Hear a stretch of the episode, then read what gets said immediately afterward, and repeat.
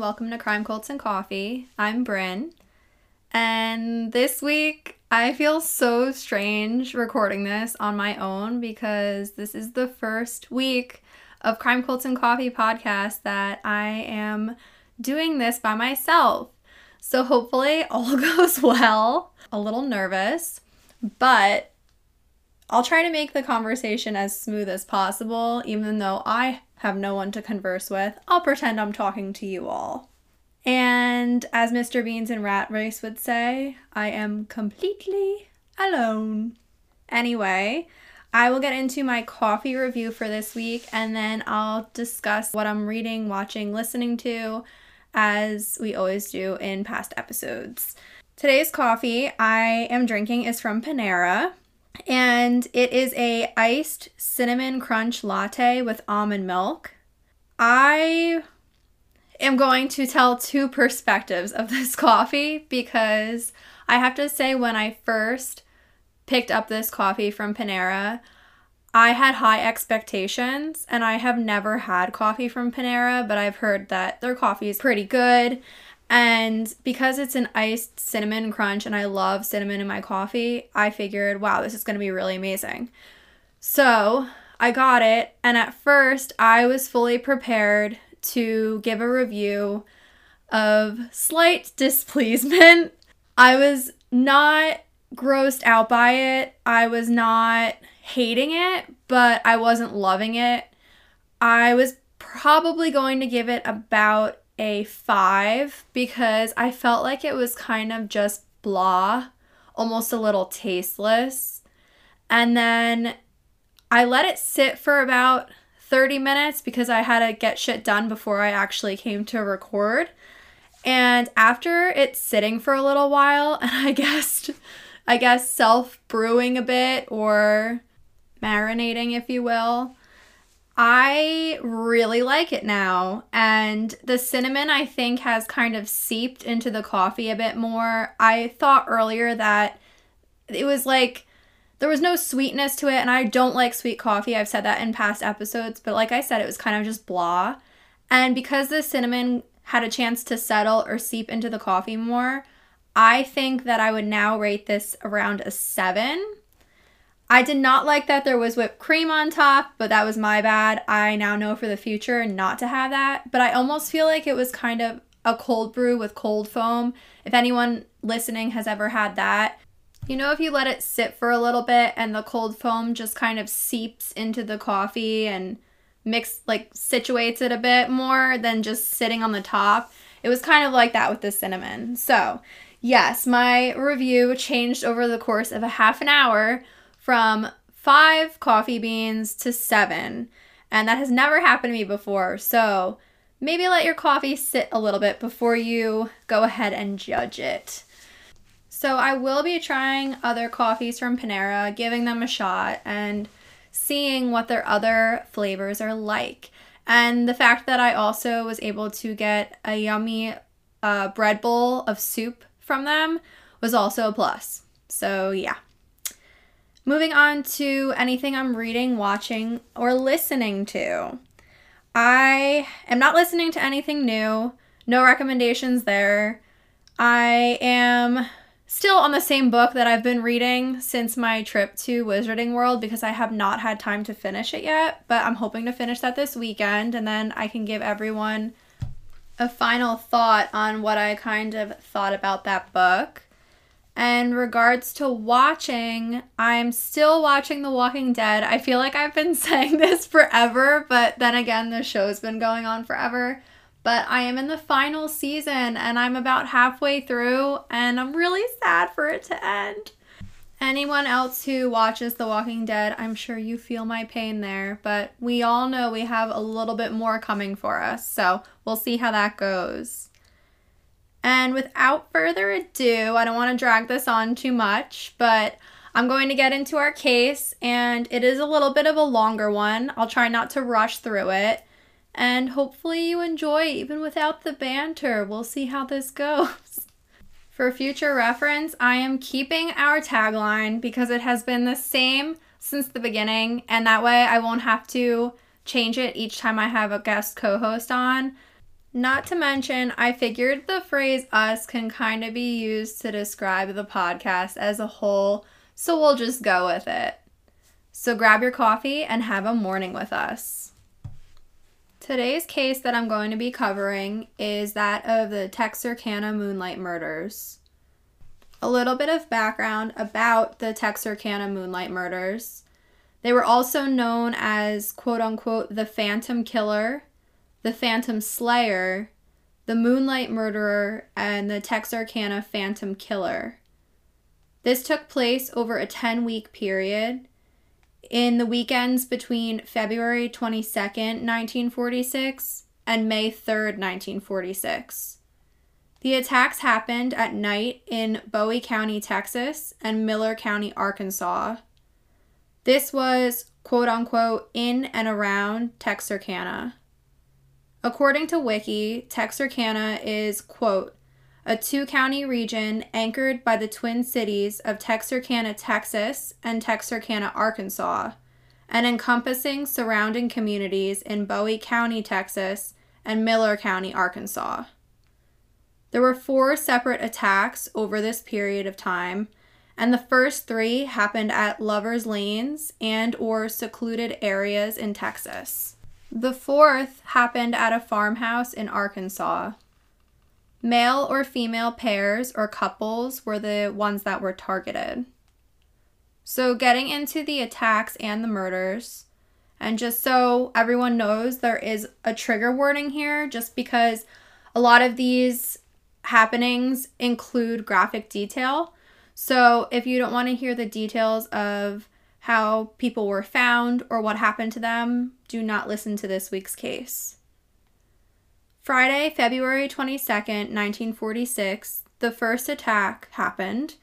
Around 11:45 p.m., Jimmy Hollis, who was 25, and his girlfriend Mary Jeanne Larey, who was 19, parked on a secluded road.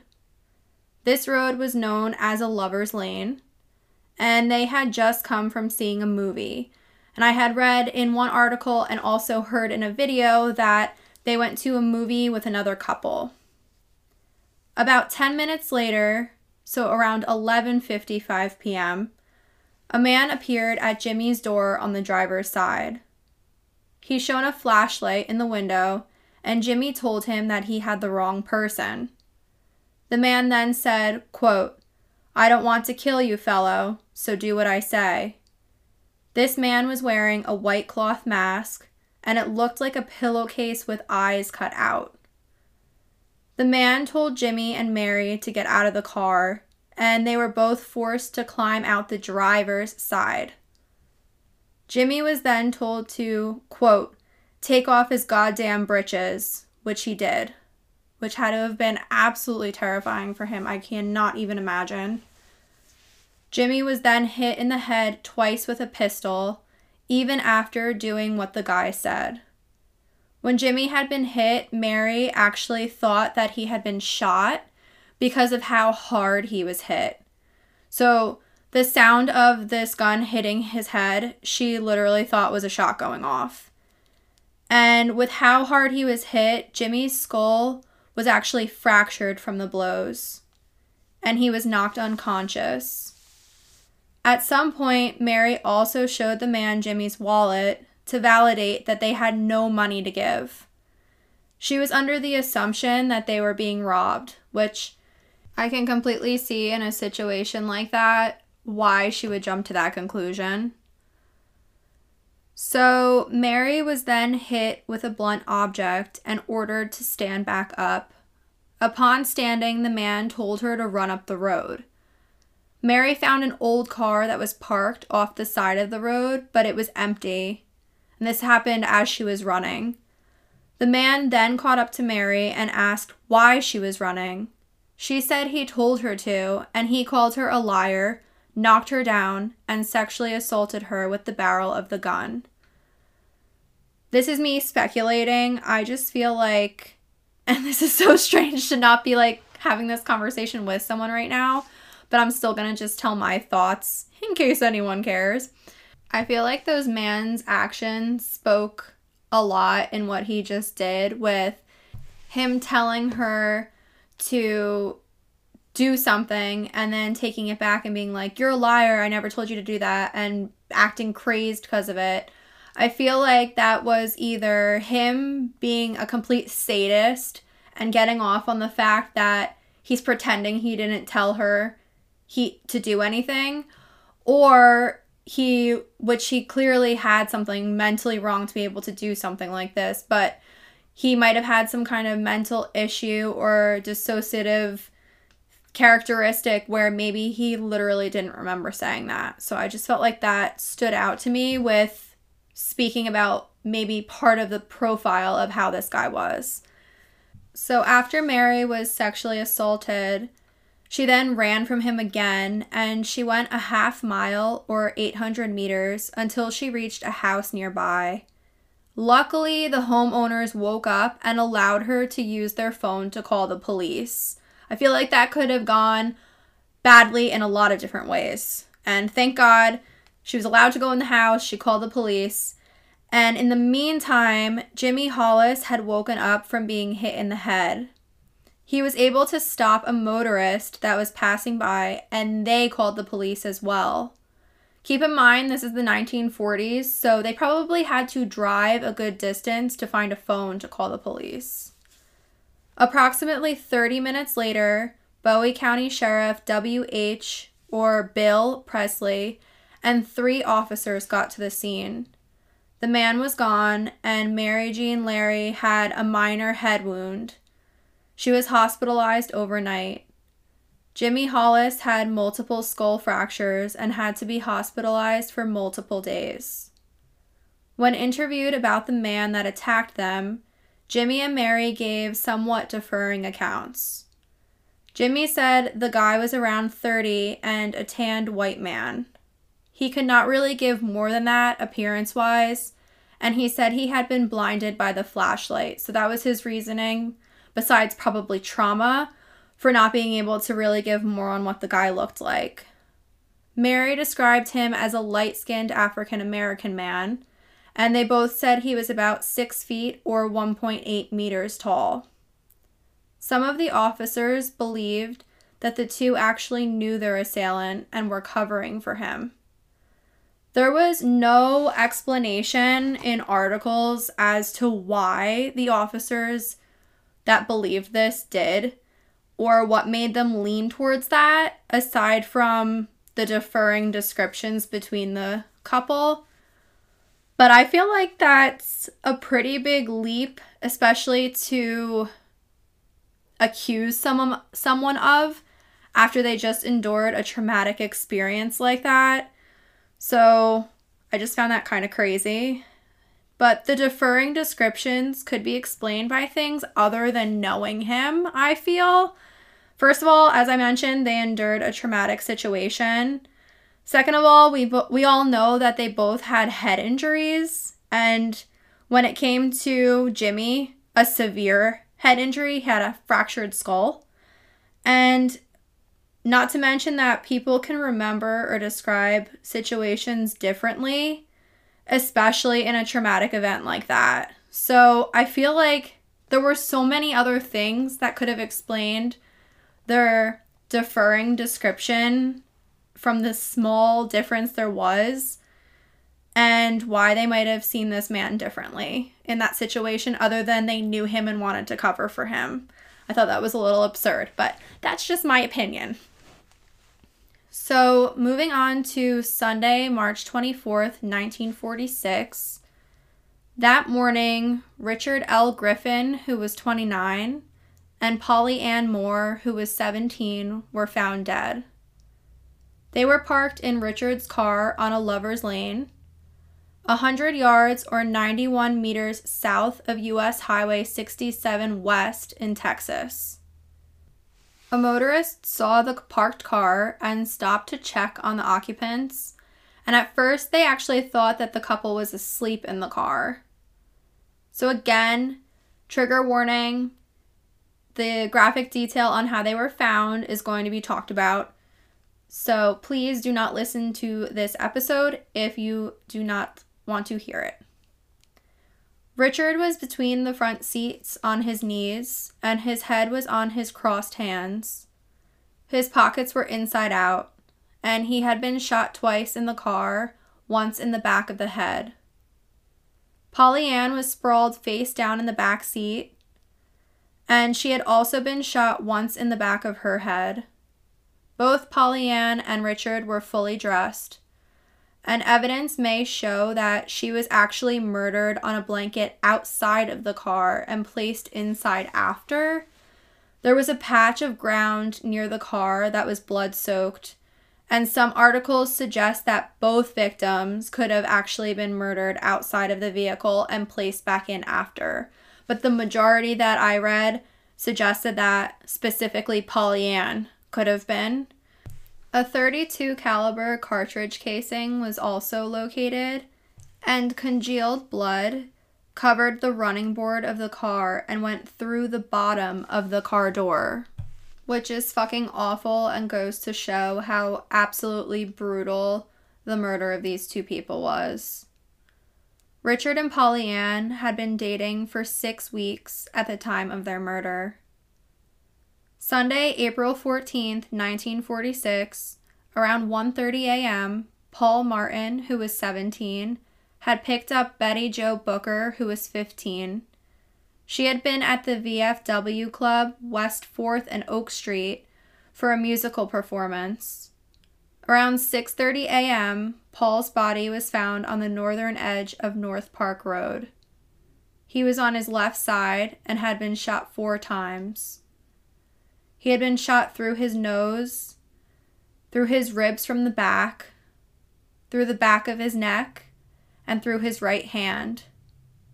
Blood was found by a fence on the other side of the road as well. Around 11:30 a.m., Betty Jo's body was found by a search party. She was almost 2 miles or 3.2 kilometers from where Paul was found. She was on her back and behind a tree, and her right hand was posed in her pocket of her buttoned overcoat. She was fully dressed and had been shot two times, once in the chest and once in the face.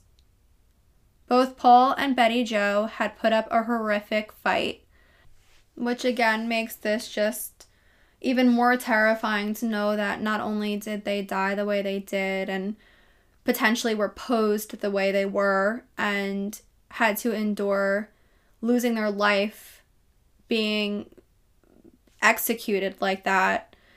The fact that they were fighting for their lives beforehand and who knows how long this went on for is just absolutely sickening.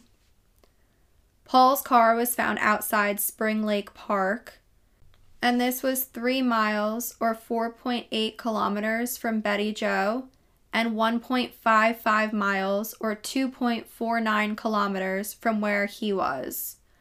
The keys were still in the car, but Betty Jo's saxophone that she had played in the musical performance that night was missing.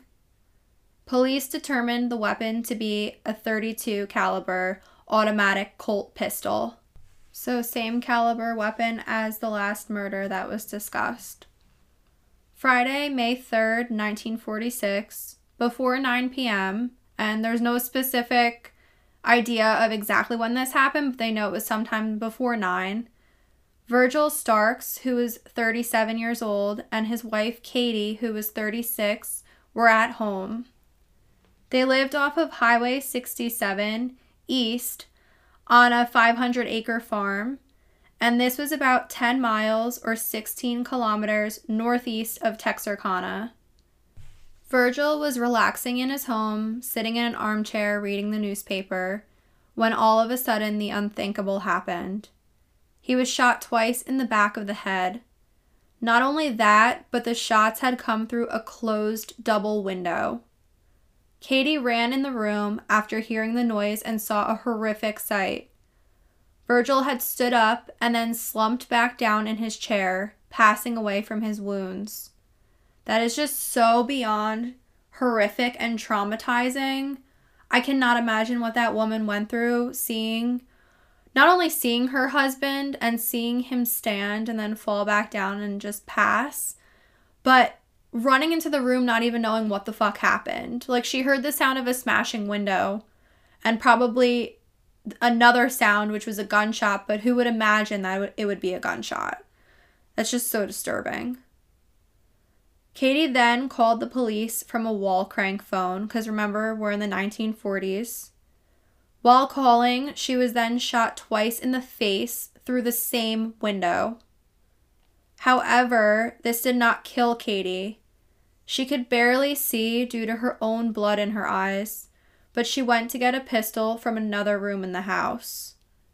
She then ended up running barefoot out the front door and across the street to her brother and sister in law's house, which is so great that they live right there, but no one was home. She decided to flee because she had heard the killer at the back of the house. She then ran to a neighbor's home since her brother and sister in law weren't home. This neighbor was A.V. Prater, and thankfully they were there. Katie said, quote, Virgil's dead, and collapsed. Prater got another neighbor to come help, Elmer Taylor, Elmer went and got his car, and he and the Prater family took Katie to Michael Meagher Hospital. By some miracle, Katie survived, and in, when she was in the hospital, she was questioned by Miller County Sheriff W.E. Davis about the events that happened that night. Money and Katie Stark's purse were discovered to have not been taken from the home. So that wasn't a motive. And police kind of ruled that out where they're like, okay, this person did not go here to rob them, clearly, because none, nothing like that was taken. Also, a flashlight was found at the crime scene. After these attacks and murders took place, you can guess the response of the communities and surrounding areas. Hysteria ensued, and people were worried about a serial killer and were completely terrified, rightfully so. Curfews were put in place for some businesses, and people were encouraged to not be out at night. It was common during this time period for houses to just be unlocked, and this began to change for them and the citizens of that area.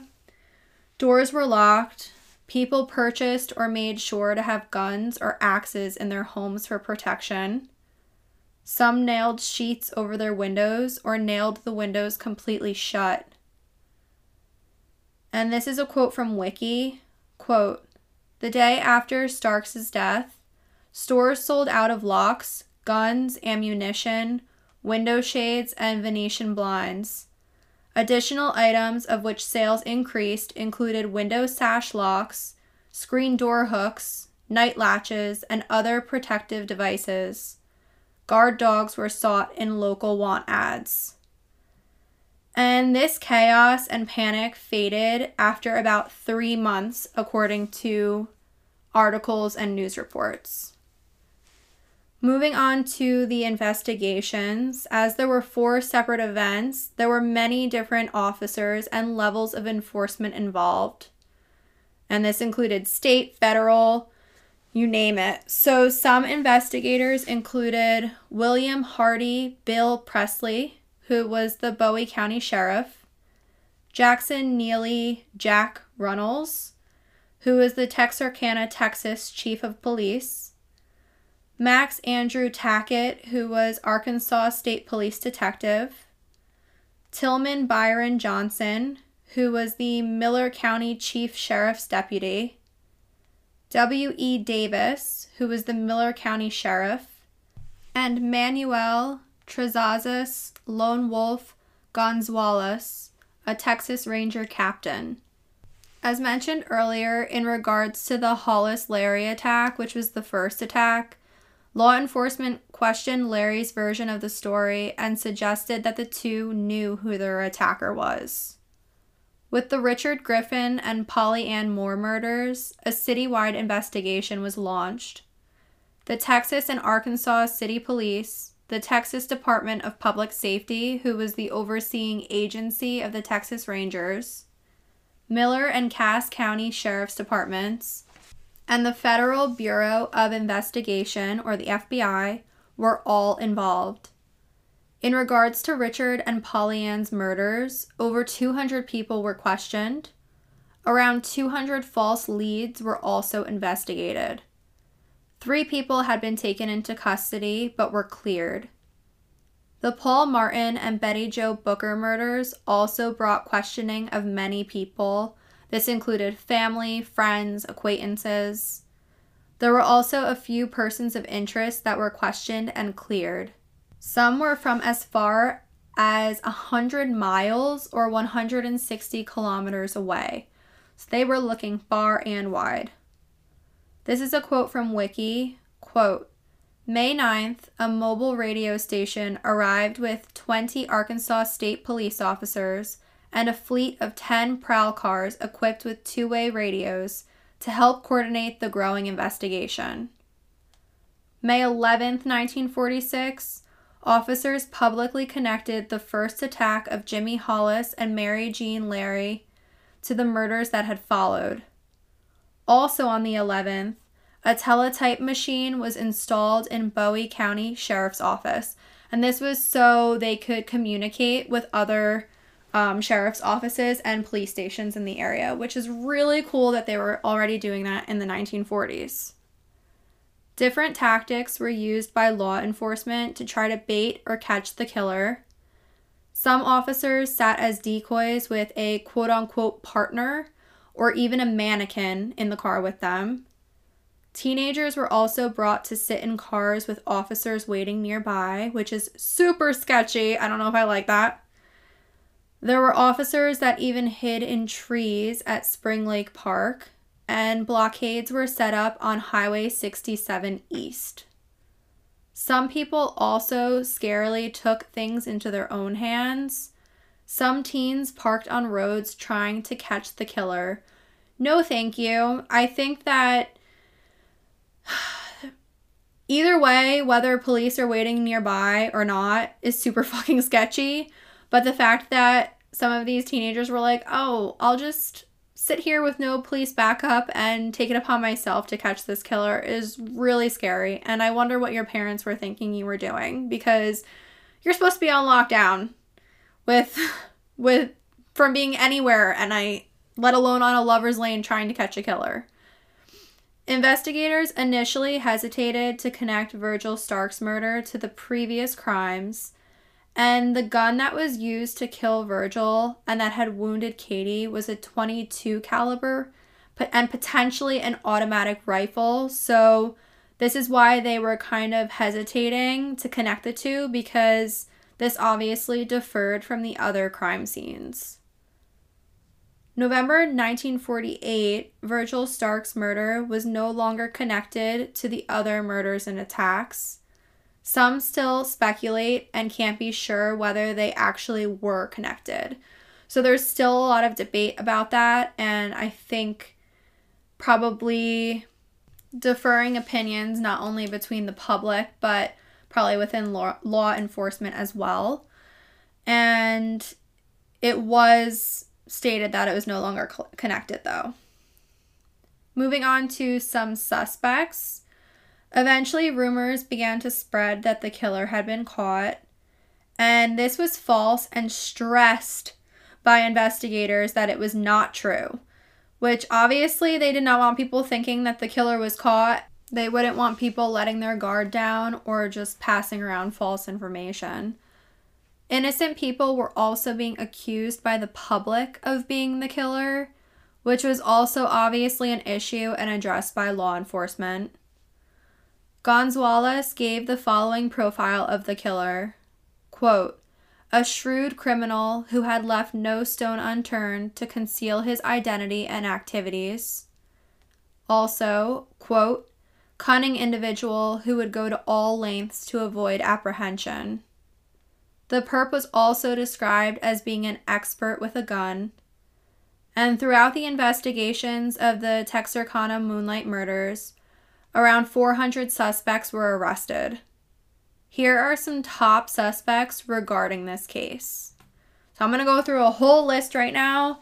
And then there's also plenty more where that came from, but we are going to cover the top suspects. First, there was UL Swinney, who was 29. He was a car thief and counterfeiter. The night of the Griffin Moore murders, a car had been stolen in the area. A previously stolen car had also been found abandoned. Swinney's wife, Peggy, confessed that Swinney was the phantom killer. However, details she gave changed over interviews, and police thought she might be withholding information. So I think that there's, and again, this is me speculating, I think that there's many different reasons that details could have changed over the interviews. And it was also validated in articles that some police thought this way as well that she could have been changing this information because of out of fear. If he really was the killer she might have been fearful for her own life or potentially out of incriminating herself or she was lying. So all those different perspectives kind of went around with that but some details of her confession were verified by police like the location of one victim's discarded possessions. Which, how the fuck would she know that if he didn't do it? Peggy ended up recanting her confession and wouldn't testify against Swinney. Swinney was subsequently never charged with any of the murders but went to prison for being a repeat offender for car theft. So that's kind of how they kept him in jail, locked away. Then there was Henry Booker Duty Tennyson, who was 18. November 4th, 1948, he died from suicide. He left cryptic instructions that led to a suicide note, and the note confessed to the murders. No evidence was found linking Tennyson to the murders. The only connection he had was to Betty Jo Booker, and they had been in the same high school band but weren't friends. So they kind of like knew each other in crossing. Maybe they didn't even know each other, they just happened to be in the same band at one point. A friend of Tennyson named James Freeman also provided an alibi in regards to the night of Virgil Starks' murder, so that definitely ruled him out within that one. Ralph B. Baumann, who was 21, he was an ex Army Air Force machine gunner. He said he woke up from a fugue state the day of the Starks murder. He claimed to have been in this state for weeks, and he also said his rifle was missing when he came out of this state. May 23rd, he told police he thought he might be the Phantom, and he was arrested, but his story didn't really match up with certain aspects, so that kind of maybe not cleared him completely, but ruled him out and or he was never able to be charged for it. Another suspect was a saxophone peddler. Police thought Betty Jo Booker's missing saxophone might lead them to a suspect. They were already kind of thinking of different ways they could potentially catch someone, and the missing saxophone happened to be one of them. April 27th, a man had tried to sell a saxophone to a music store in Corpus Christi, Texas. He fled when questioned by the store manager, and he was then arrested and questioned. The saxophone he had was gone, but police found a bag of bloody clothing in his hotel room. The man was cleared after days of questioning, but what the fuck was with the bloody clothes? I'm still asking the same question because there was no more information on that. So, why did this man have a bag of bloody fucking clothes and where did he ditch a saxophone and why? There's so many questions with that one. October 24th, 1946, which was six months after Betty Jo's murder, her saxophone was found in underbrush near where her body had been found. So the saxophone ended up being found. So, regardless, that wasn't her saxophone, but why was he so sketchy about it and where did it go? Another suspect was a German prisoner of war. Another was an unknown hitchhiker. Another was an Atoka County suspect in Oklahoma. And then there was one known as quote unquote Sammy. So, Sammy was a pseudonym given by police to a Texarkana resident, and tire tracks from his car were found across the road from Paul Martin's body. Not only this, he failed a polygraph, but when hypnotized by a psychiatrist, he said he pulled his car over to urinate and then went to see a woman that he was having an affair with. The psychiatrist determined that this hidden info had made him fail the polygraph. So that was their perspective or theory regarding the failed polygraph was this hidden information about having an affair with someone and not saying it in the first place was why he failed. Regardless, because of that, he was cleared. And I don't know if that could have just been a good excuse. I don't know if that hypnotizing could have been real or not, but I feel like there's a lot of speculation around that, and that's why he still comes up as a main suspect within this case and is someone that townspeople and or people who are in the rumor mill lean towards him a little still. Another suspect was a taxi driver. A cab was seen in the area of the Booker Martin murders, but this taxi driver was cleared. And then aside from that, there are many more, but most are speculations and local rumor. There was one man in specific who you don't have to dig around to find information about. But the circumstances to this man's death and the fact that he's put in as a suspect and that it ties into rumor and speculation, I didn't really want to go deep into that one because this could be an innocent man who tragically lost his life that is being placed into the mix. So, We'll leave it at that. If you want to go look at that on your own, feel free. But that's why I didn't include more names within the suspect list. So many things have come out covering or in reference to the Texarkana Moonlight Murders or the Phantom Killer over the years. There are films, books, plays, TV shows, etc., based on the case. And as of now, this case has still not been officially solved. So that is where we leave off with this Texarkana moonlight murder and the people who tragically lost their lives within this case when just going for a little drive or a sit on Lover's Lane with their significant other or in the last case, they were just sitting in their home, unwinding for the night, relaxing, reading the newspaper, enjoying each other's company, and this tragedy happened. Hopefully, one day, our good friend DNA will be able to come through or something. Hopefully, things were preserved well enough and that there's enough to go with to bring someone to justice, even if they're not around anymore to pay for it or be held accountable for it.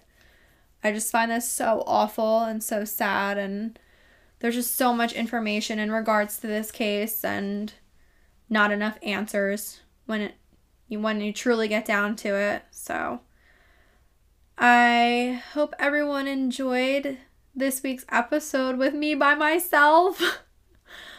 I feel like it's hard to say the word enjoy because the things that we talk about on this podcast are absolutely horrific. And I truly wish they didn't exist to have to talk about, but because they do, it is only right to tell the stories of these people who tragically lost their lives or these people who tragically fought through something and even surviving it is just a horrific experience, but their stories deserve to be told, and the least I can do is honor them by doing so. So, without further ado, I think I will get into the spiel. because I don't know what else to say at the end of this podcast today. Besides, I hope you enjoyed it and I hope it's not too weird with me by myself. If it is, please reach out and let me know because I will try to figure something else out. And if it's not, let me know so you give me some reassurance because I love you guys and I want you to keep listening and I want to keep sharing these stories and connecting with families and bringing Laura to these families. And I want to keep CCC going. So give me some feedback. Anyway, into the spiel we go. You can find CCC on Instagram where I post pics of coffee re- reviewed, the cases that came out this week. We have a bunch of information in our highlights all the way back to episode one. The link tree in our bio also has all the listening platforms. I probably could update that even a little bit more because I'm pretty sure we're on more platforms than that at this point, but most of the platforms that we're on is included in the link tree. Follow us on Facebook at Crime Cults and Coffee. That's where I put the resources, photos, links, call to action for that week with the episode that we cover. And right now I'm a tiny bit behind just because of having to resituate everything. So bear with me because I know some people like to look back at the photos connected to the case, any videos connected to the case that are included in the episode. I make sure to link there. And then any calls to action as well can always be found in our show notes. So check that out too. If you have a listener story or case suggestion, email me at crime cults and coffee or dm me on instagram. I've been getting so many case suggestions and i love it. And i just got a listener story from someone which will hopefully be coming out in next week's episode. So keep them coming especially since like i need some interaction with people now. Also if you would be so kind and please be kind on Anchor, Spotify, Apple Podcasts, any listening platform that allows you to do so. If you could please leave a rate and review for the podcast, that'd be awesome. I love seeing your feedback. Again, just be nice about it. If you have constructive criticism for me, send it my way. I'll take it. I can handle it as long as you're nice about it. And I'd prefer if you are giving super, super detailed, like, I hate when you do this, I hate when you do that message me or email me so we can have a conversation and I can figure it out. If you are listening on a platform that doesn't allow you those options, you can like, you can follow, you can subscribe, and that will let you know when new episodes come out each week. And until next week, I hope you are here next week. And I love you and have a good one. Bye.